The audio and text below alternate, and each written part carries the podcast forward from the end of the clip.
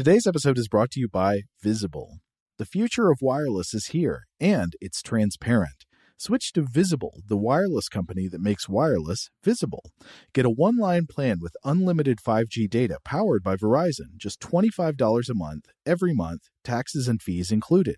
No hidden fees, no surprises, no, really. What are you waiting for? Get with the times and switch to Visible at visible.com. Monthly rate on the Visible plan for data management practices and additional terms, visit visible.com. Today's episode is brought to you by Technically Speaking, an Intel podcast. When you think about the future, what kind of technology do you envision? Whatever the future holds, artificial intelligence will undoubtedly be at the heart of it all. Join Graham Class as he hosts season two of Technically Speaking, an Intel podcast, and hear from the minds transforming healthcare, retail, entertainment, personal computing, and more with the help of AI. Tune in every other Tuesday and explore the latest technology that's changing our world today and creating a more accessible tomorrow. Listen to Technically Speaking, an Intel podcast on the iHeartRadio app, Apple Podcasts, or wherever you get your podcasts. Okay, picture this. It's Friday afternoon when a thought hits you. I can spend another weekend doing the same old whatever, or I can hop into my all new Hyundai Santa Fe and hit the road. With available HTRAC, all wheel drive, and three row seating, my whole family can head deep into the wild. Conquer the weekend in the all new Hyundai Santa Fe. Visit HyundaiUSA.com or call 562 for more details. Hyundai, there's joy in every journey. AT&T connects an ode to podcasts. Connect the alarm. Change the podcast you stream. Connect the snooze. 10 more minutes to dream. Connect the shower. Lather up with the news. Sports talk, comedians, or movie reviews. Connect with that three hour philosophy show. Change the drive into work in traffic so slow. Connect the dishes to voices that glow. Thank you to the geniuses of spoken audio. Connect the stories. Change your perspective. Connecting changes everything. AT&T.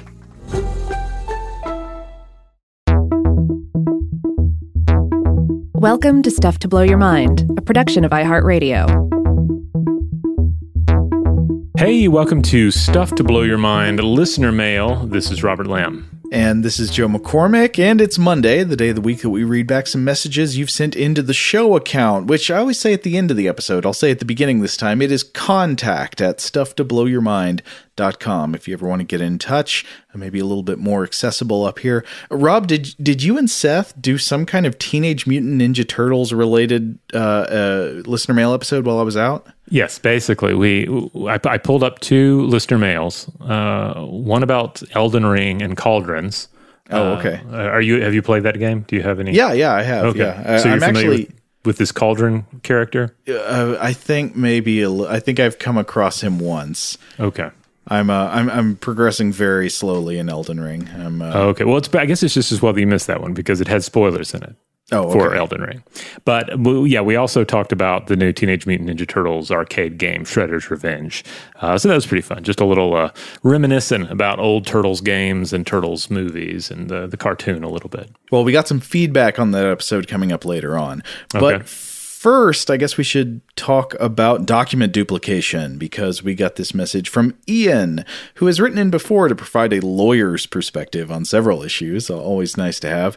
And Ian had thoughts about uh, originals and copies. So, Rob, if you don't mind, I'm going to jump right into this one. Go for it.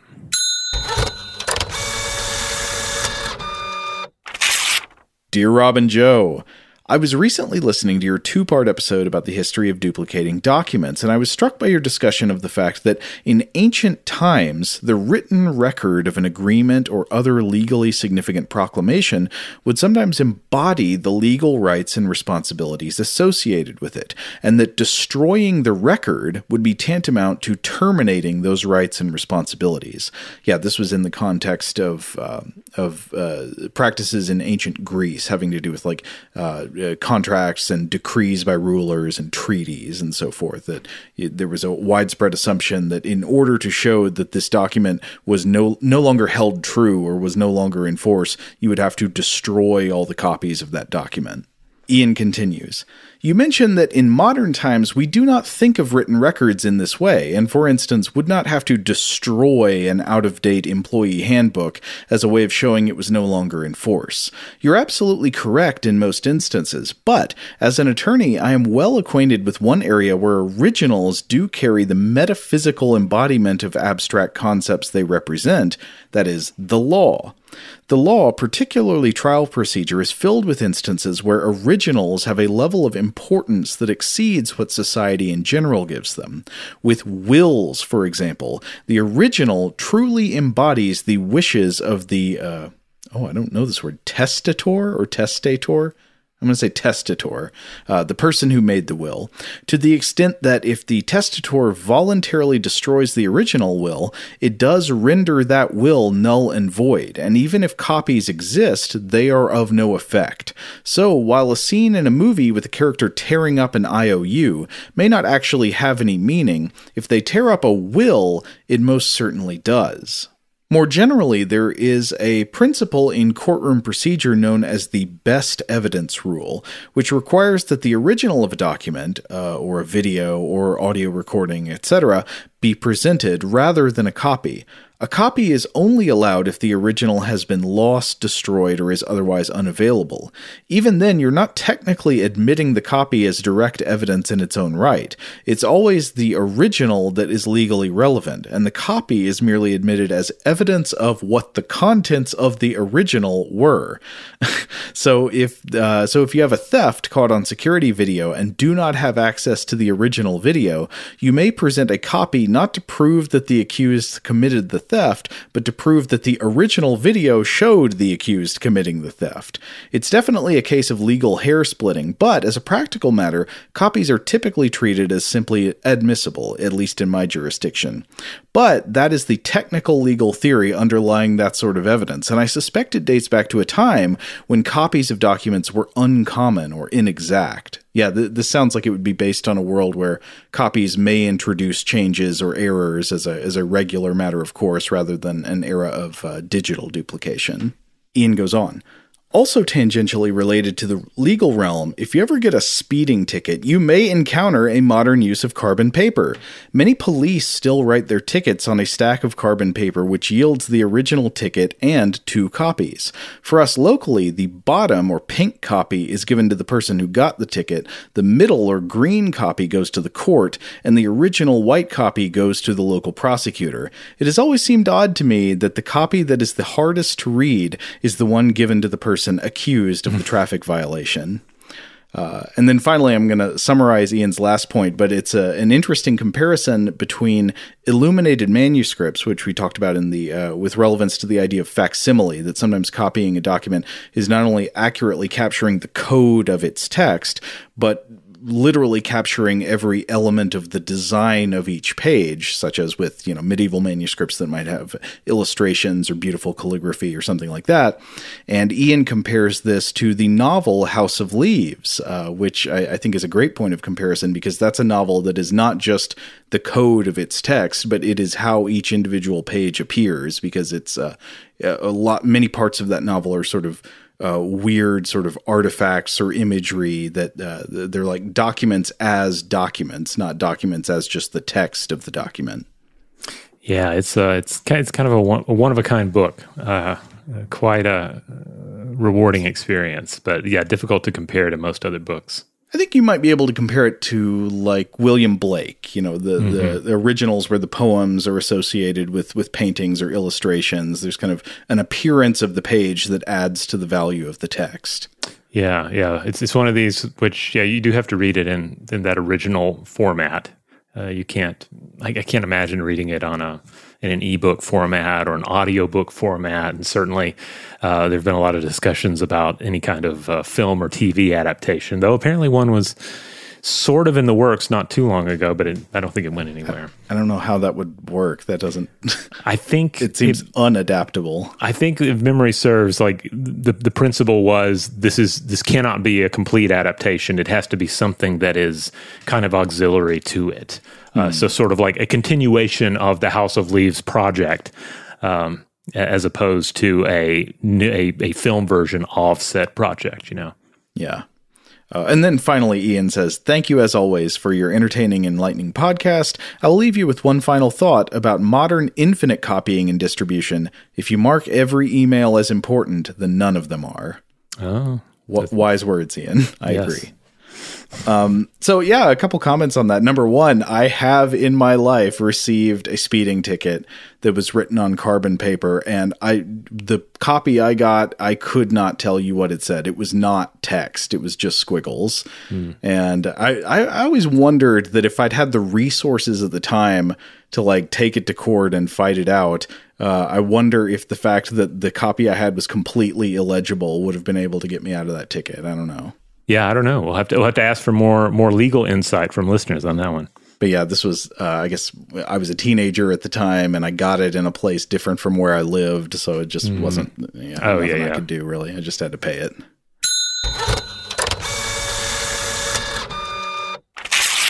All right, this one comes to us from Laney.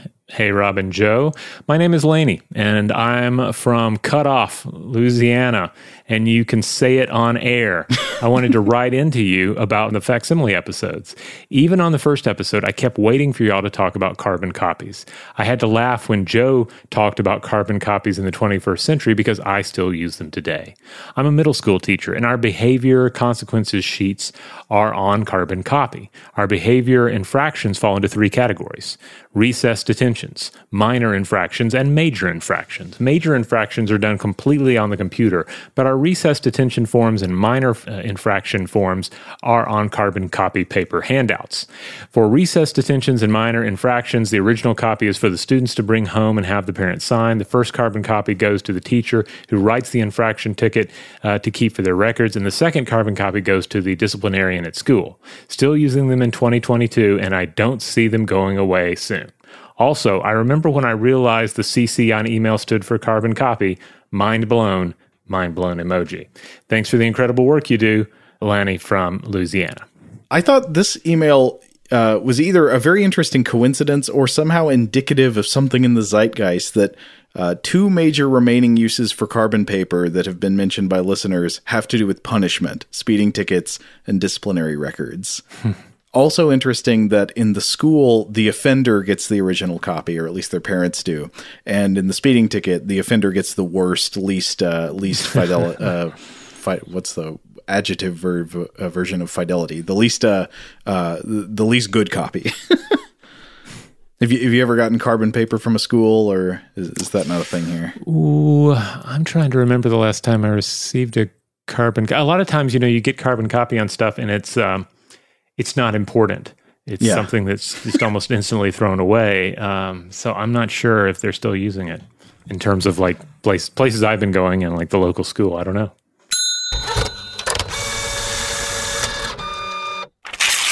All right, uh, you ready to move on to some responses to cauldrons? Oh yeah, cauldrons. It's the, it's the flavor of the month. Let's do it.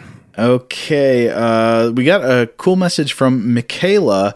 Uh, I'm going to summarize and, and paraphrase a few parts of it. So, Michaela begins by saying some nice things about the show and by recommending we check out an email newsletter called Dracula Daily, which uh, is an interesting concept. Basically, from what I can tell, it's that since Dracula is an epistolary novel, meaning it, you know it's made up of fictional letters, diary entries, newspaper articles, and so forth, which all have a date attached to them, you can actually serve up the novel along its own timeline. So subscribers to Dracula Daily apparently uh, receive the individual parts of the novel on the dates of the year that those parts are written or published within the fictional timeline. I, I like that idea. Yeah, yeah, that's an interesting idea. But finally, Michaela had something to add about our discussion of stone soup. Uh, so to briefly refresh on the concept of the, the stone stoop, the stone stoop, stone soup tale. Uh, you know, the story is that like someone in the story, maybe a soldier or a traveler or a beggar, it's somebody crafty, comes into a town and they have no food of their own, but they bring a pot and they put some water in it and they put a stone in the pot and they start to boil it. And then locals come around asking, "Hey, what are you doing there?" And they say, "Well, I'm I'm making some stone soup. It's it's going to be delicious, but you know, I need a little bit of garnish, or I, there's one ingredient I don't have." And uh, they say, Would you happen to have an onion that would really make the stone soup perfect? And then I'll share it with you. And the person says, Well, sure, I'll contribute one onion. And by that same uh, uh, strategy, they can get in some carrots and some garlic and some herbs and some seasoning, some salt and pepper and some meats and stuff. Uh, with each person thinking, Well, I'm just contributing a little tiny bit, and then I get some of this delicious soup. And by the end, you have an actual soup that's full of nutrition and flavor that was built with no starting ingredients. So I think the story is mostly uh, supposed to be a parable about uh, uh, resourcefulness and sharing and, and, communal activities and stuff. But right. Uh, Michaela contributes a, a, sort of literal interpretation of the story. Uh, she says, I don't remember where I heard this, but there was a version of the story where the stone itself actually added flavor to the stone soup. Uh, the story was that it was still a ruse, but the stone carried some flavors from previous soups it had been in. Perhaps the stones used back then also contributed to the flavor of the soups they were used in, not just if they had been used in a soup before, but from minerals that would leach out, adding to the overall nutrition via small doses of iron, calcium, or salt, and the like. I don't know how scientifically viable this is at all, but it makes some sense in my head. Well, Michaela, I looked this up, and sure enough, I found several accounts of people actually claiming to have used or to have known people who use stones in soup for different reasons, such as supposedly adding flavor or nutrition. And again, uh, like you, I can't vouch for this actually working to add much flavor or nutrition, but that was the reasoning. And it seems like this was a practice in some Depression era American cooking, like with the idea that, yeah, if you had a, a stone that was used in a pot that cooked previous soup, you put that stone in the next soup pot, it's like a way of adding extra flavor. It just, you know, brings it from the last pot.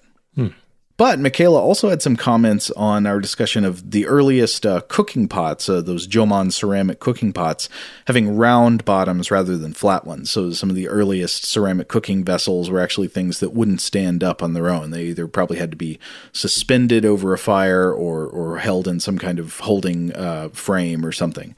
So uh, Michaela says spherical earthen pots could have a few advantages off the top of my head.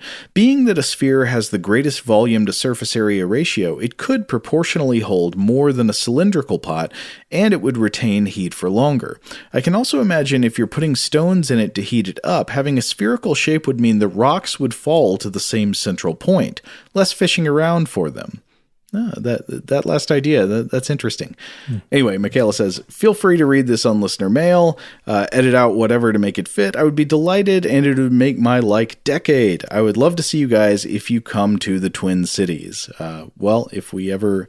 If we're ever on tour, we will certainly announce it ahead of time. So yeah, if if we make it up that way, you can be there. I can't help but think back to the stone soup thing, though, and think, well, you could also have certainly some magical thinking related to the, uh, to the idea that, well, this stone was once in a really good soup. If this yeah. stone were to be in your soup, uh, then surely yours would be as delicious. Uh, in in the same way that you know we've talked about this on the show before, like ideas of say, um, you know, treating a weapon to to cure the wound, uh, sort of a, a situation. Exactly, uh, and it also makes me think it could be a sort of magical version of the idea of the infinite broth. I, am sure mm-hmm. you've heard of, you know, there are places that'll just keep the same pot of soup or stew or broth bubbling for maybe years at a time and you'd be constantly taking parts of it out to eat but also adding to the same pot. And uh, and like there are, I think there are restaurants that do this. Uh, I can't remember where I've read about this happening. I think I think this might be a, sort of eastern phenomenon but you just keep the same pot going and uh, and I think the idea is it just continually develops more and more complex flavor over the years. Well, this reminds me though of some of the um, uh, like the Irish uh, and or Welsh myths we were looking at and talking about the cauldron as as a source of infinite uh, goodness. Uh, perhaps uh, that has some connections to this as well. Shout out to Astepro for sponsoring this episode and providing us with free samples. Rob, as the uh, the local host with allergies here, they sent you some of their nasal spray to treat your allergies. What was your experience like? Yeah, that's right. I always wrestle with the pollen a bit when it rolls in during the spring, so they sent me the little uh, nasal spray. I tried out the product, and yeah, it sure did help me get on top of my symptoms for the day. And it's so fast acting, uh, it was already kicking in before I left the house. Astepro is a first of its kind nasal allergy spray. It's the fastest 24 hour over the counter allergy spray. It starts working in 30 minutes, while other allergy sprays take hours. Astepro is the first and only 24 hour steroid free allergy spray. Astepro delivers full prescription strength indoor and outdoor allergy relief from nasal congestion, runny and itchy nose, and sneezing. Get fast acting nasal allergy symptom relief with Astepro. Go to asteproallergy.com for a discount so you can get Astepro and go today. A S T E P R O allergy.com. Astepro and go. Use directed for relief of nasal congestion, runny nose, sneezing, and itchy nose due to allergies. Today's episode is brought to you by eBay. eBay Motors is here for the ride. Remember when you first saw the potential? And then, through some elbow grease, fresh installs, and a whole lot of love, you transformed a 100,000 miles and a body full of rust into a drive that's all your own. Look to your left, look to your right. It's official. No one's got a ride like this. There's nothing else that sounds like, feels like, or looks like the set of wheels in your garage. With over 122 million parts, you can make sure your number one ride or die stays running smoothly so there's no limit to how far you can take it. Brake kits, turbochargers, engines, exhaust kits, roof racks, LED headlights, bumpers, whatever your baby needs, eBay Motors has it. And with eBay Guaranteed Fit, it's guaranteed to fit your ride the first time, every time, or your money back. Plus, at these prices, well, you're burning rubber, not cash. Keep your ride or die alive at ebaymotors.com. Eligible items only, exclusions apply. Today's episode is brought to you by Technically Speaking, an Intel podcast. When you think about the future, what kind of technology do you envision? Whatever the future holds, artificial intelligence will undoubtedly be at the heart of it all. Join Graham Class as he hosts season two of Technically Speaking, an Intel podcast from Ruby Studio in partnership with Intel. Explore the future of technology that's rapidly evolving our world today with the help of AI. There's still so much work and research needed to fully understand the power and potential of AI, and Intel is at the forefront of implementing AI in revolutionary technology that's changing the world we live in for the better. In each episode, Graham interviews the minds transforming medicine and healthcare, retail, entertainment, personal computing, and more while pioneering new uses for AI in these spaces. Tune in every other Tuesday and explore the latest technology that's changing our world today and creating a more accessible tomorrow. Listen to Technically Speaking, an Intel podcast on the iHeartRadio app, Apple Podcasts, or wherever you get your podcasts. Today's episode is brought to you by Visible. If you haven't heard of Visible, now you have. They're the wireless carrier that's making wireless visible. It's in the name. Get a one line plan with unlimited 5G data powered by Verizon, just $25 a month, every month, taxes and fees included. Having a one line plan means you only need you to save. No estranged roommates, exes, cousins twice removed, or AI powered humanoid robots needed. And because $25 a month really means $25 a month, you can call, text, stream, whatever, as much as you want without worrying about getting dinged at the end of the month. No hidden fees, no surprises. No, really. It's like the old saying goes you can't judge a book by its cover, but you can judge a company by its name. So spread the word. Tell all your friends there's a wireless company out there with transparency in their name, and they're called Visible. Start saving on wireless today at visible.com. Monthly rate on the Visible plan for data management practices and additional terms, visit visible.com.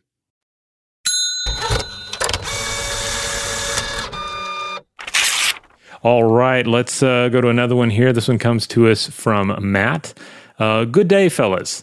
Really enjoyed the series on cauldrons. It was great to hear so many insights about the significance of such objects to Gaelic and Brittonic cultures, as well as many others mentioned.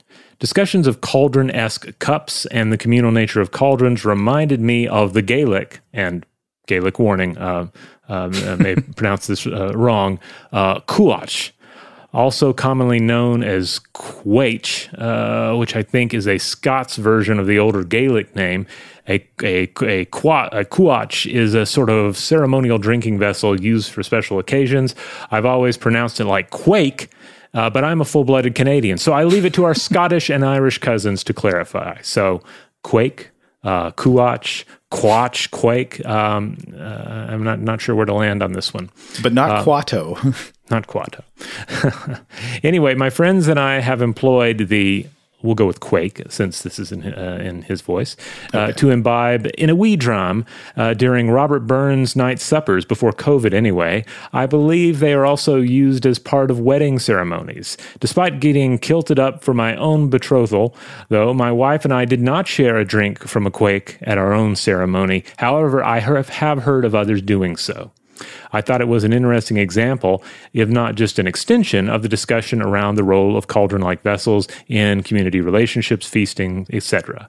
I imagine the quake was an object for everyday use back in the day, but additionally would take on a ceremonial role during events or cultural formalities uh, such as when two clan chieftains meet or when welcoming a stranger seeking shelter. I don't have much direct knowledge myself. It just seems logical given the nature of older clan based societies where hospitality played such a critical role in community relations, those of the Gaelic world just being one of many examples. That's it. Just thought you might find it an interesting example, Matt.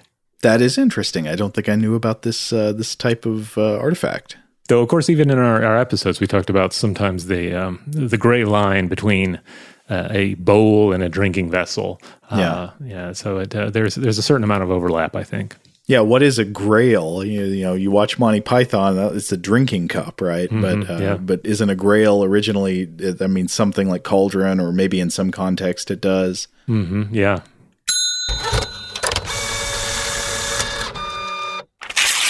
All right, this next message is in response to a previous listener mail where somebody wrote in about a traditional Mongolian dish and some interesting uh, methods of animal butchery and cookery. So, this is from M.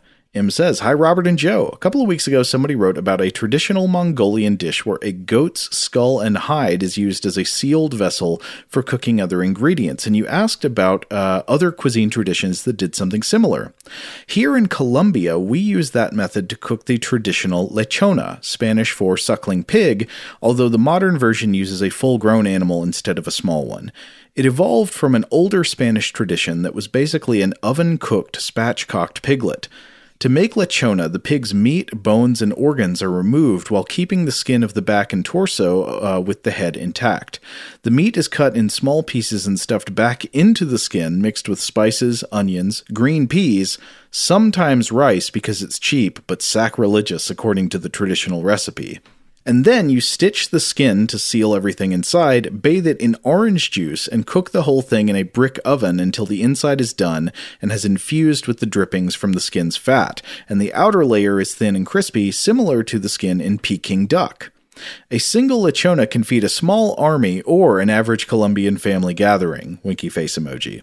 Uh, with each person getting a generous scoop of the stuffing along with a square of the thin, crispy skin. It's very, very good, despite some people finding the sight of a pig's head a bit grotesque and medieval. But let's not forget that you guys over there didn't just put the herbs and spices inside the Thanksgiving turkey. You used to put pretty much all of the things that are now served as side dishes inside the bird, so they would cook with it and mix with its own flavor. Today's practice of cooking the turkey on its own and the stuffings on the side came with the popularization of stovetop cooking and the appearance of some sanitary concerns in the 70s. Keep up the good work. Love the show. M in Colombia. That's that's good. That reminds me of something in um, Martin Wallen's book on squid. I talked to him on a recent episode of the show. Uh, he gets, talks a, a, little bit about um, uh, ancient use of culinary use of, of squid and how you would have it stuffed with, say, sheep's brains, at least according to one ancient recipe. Mm-hmm. But that later on is discussed that the, the, the squid body is essentially the perfect. Um, the, the perfect thing to stuff anything into. Like it's just yeah. the perfect body cavity to make, and it's like nature's ravioli, I guess, or nature's dumpling. Or you think the the ocean's sausage casing. You know, yeah. it's, a, it's a tube like a like a sheep intestine or whatever. Yeah, but I'm I'm all for it. Yes, keep the the pig's head on.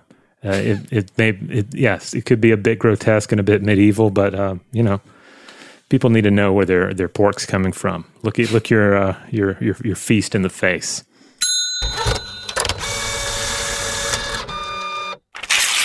All right, this one comes to us from Ben. Ben writes in, Hello, Stuff to Blow Your Mind Peoples. I was so stoked to hear your last mailbag episode. I started typing this message before the episode was over. I have been following the progress of this game, Teenage Mutant Ninja Turtles Shredder's Revenge, uh, uh, and am uh, for over a year, and am well impressed. Uh, and from here, he goes into a number of details about uh, his excitement for the game, uh, his uh, experience with the game. Uh, suffice to say, uh, he was very excited and very impressed. but then he also mentions Robert and Seth spoke of the other Teenage Mutant Ninja Turtle properties in the episode, and I would like to throw in another couple. The Last Ronin is a comic from IDW Publishing that is being released as a trade paperback next month and looks amazing. Also, check out the most recent Teenage Mutant Ninja Turtles cartoon, Rise of the Teenage Mutant Ninja Turtles, available via Nickelodeon and Paramount Plus. Both are different takes on the franchise on very opposite points of the spectrum. Thank you for all of the great content you make. I'm glad I have STBYM as, quote, friends in my ears. Keep up the great work. Cowabunga dudes, uh, Benjamin. P.S. I'm a Raphael.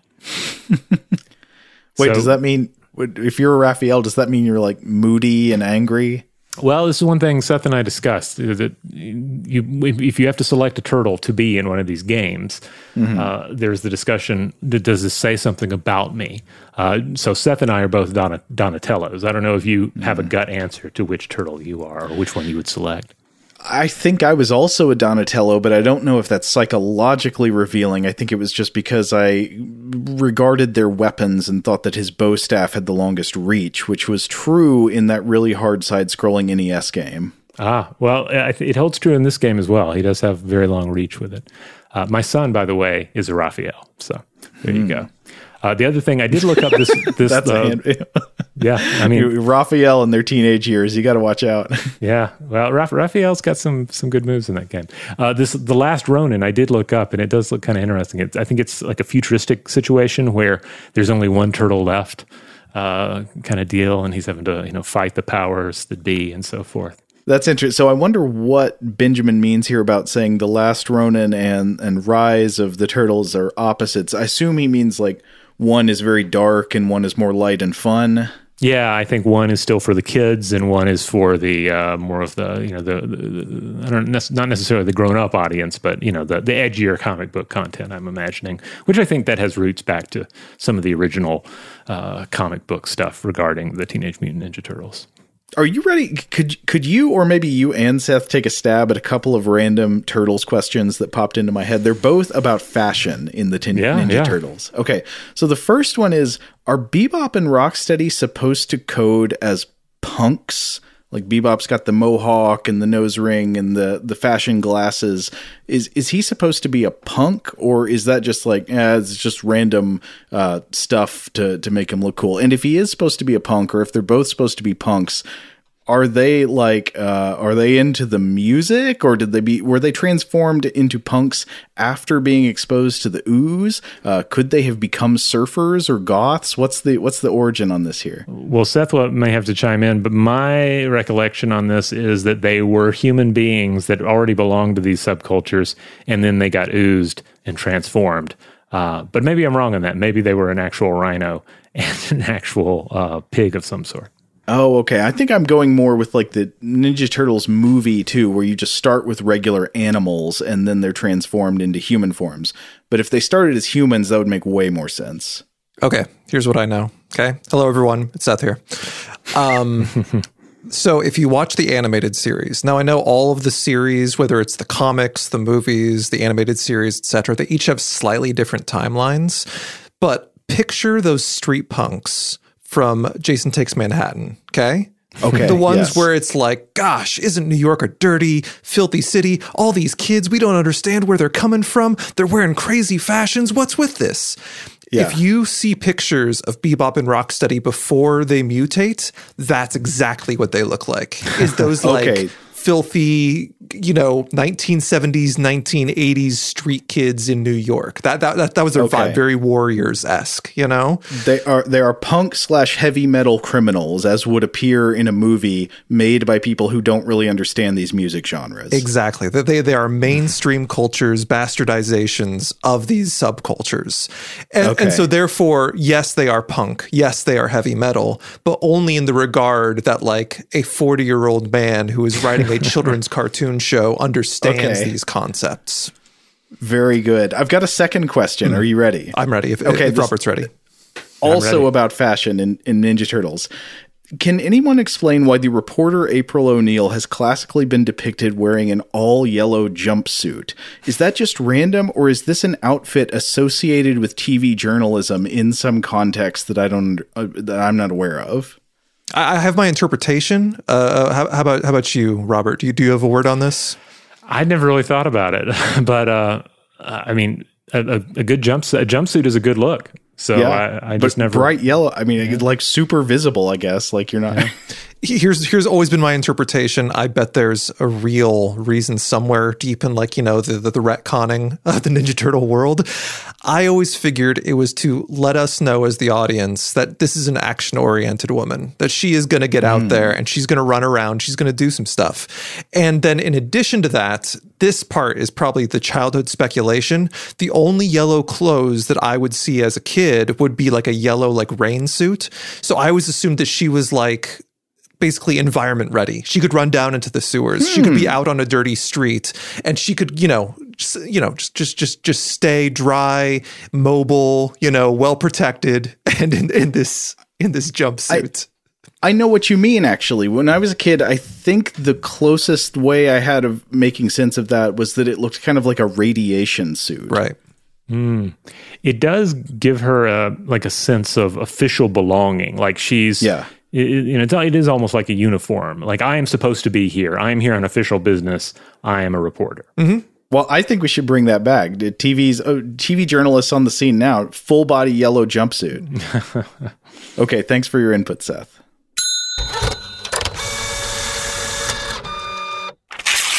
Rob, do you want to tackle one more uh, message here? How about how about doing this one about Weird House Cinema? All right, this one comes to us from James. James says, "Hello again, gents." Uh, so uh, I don't remember what James said last time, but now he's saying stuff again. Um, I was excited to see you return to the expansive collection of classic horror flicks referenced by the Misfits on your recent episode of Weird House Cinema covering Fiend Without a Face. Well, that's solved that James was was someone who wrote in about uh, the Misfits. Uh, right. James continues, I immediately felt a sense of obligation to seek out a used VHS copy on eBay and re listen to the podcast after viewing it. Apologies for my late email about this topic. Shipping took a while. Overall, I thoroughly enjoyed both the movie and your hilarious in depth analysis of the film. Those sound effects were truly something else, and I still ponder the Foley work used to produce the walking through the Kix cereal while slurping noodle soup monster sounds. while the first two thirds of the film did have me asking, when are they going to get to the fireworks factory? The climactic scenes at the end made the whole experience well worth it. The obviously dated yet surprisingly good and gory stop motion animation battles left me yearning for a video game adaptation of this schlocky old gem. Oh, that would be great. Yes, yeah, I can imagine. As long as you focused on again the last thirteen minutes of the film, I don't. I guess you could do a role playing sort of a thing with the rest of the movie. I guess. You could, or I, I feel like it would be a great opportunity for one of those side scroller movie adaptation video games that's full of things that are not in the movie at all. Like, so you'd play a guy jumping on platforms with a pistol and there's brains flying at you, but then there's like, I don't know, you know, clowns popping up out of trash cans to bite you or something. That's how all those, those movie games were. They, they had stuff that was never in the movie. Well, we know what the power up would be in the game. That's for sure. Oh, Benzedrine, right? Yeah, yeah. You have to keep that- popping those benzedrines in order to keep up with the brain monsters. yeah. All right. Well, James continues. Uh, random tangent. In a previous episode, one of you mentioned a friend's band doing a bluegrass cover of the Misfits' Astro Zombies, and this song has coincidentally been a staple in my own solo acoustic open mic set for years. Wow. Smiley face. I'll start working on Fiend Without a Face next. Perhaps I'll try to send a recording someday. As always, I'm really enjoying your pod and appreciate the diversity of topics and themes you cover. After the Ninja Turtles chat with Seth, I'll have to seek out that new beat 'em up game soon too. Cheers, James. Thank you, James. All right. Well, we're going to go ahead and close up the mailbag there, but we'd love to hear from everyone out there. Uh, so write in. Uh, you can uh, find our listener mail episodes on Mondays in the Stuff to Blow Your Mind podcast feed. Uh, yeah, so write in past episodes, current episodes, future episodes, anything's fair game. Huge thanks, as always, to our excellent audio producer, Seth Nicholas Johnson. Uh, if you would like to get in touch with us with feedback on this episode or any other, to suggest a topic for the future, or just to say hello, you can email us at contact at stufftoblowyourmind.com.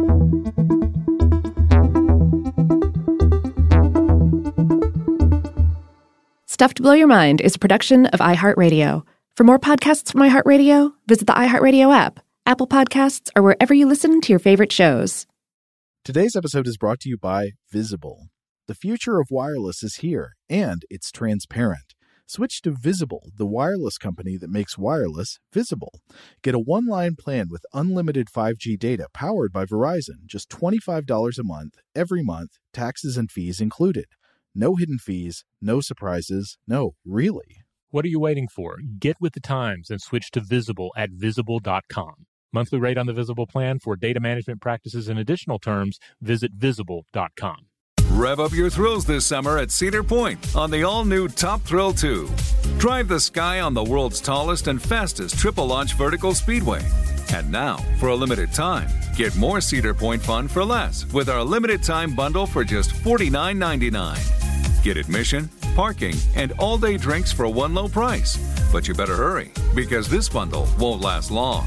Save now at cedarpoint.com.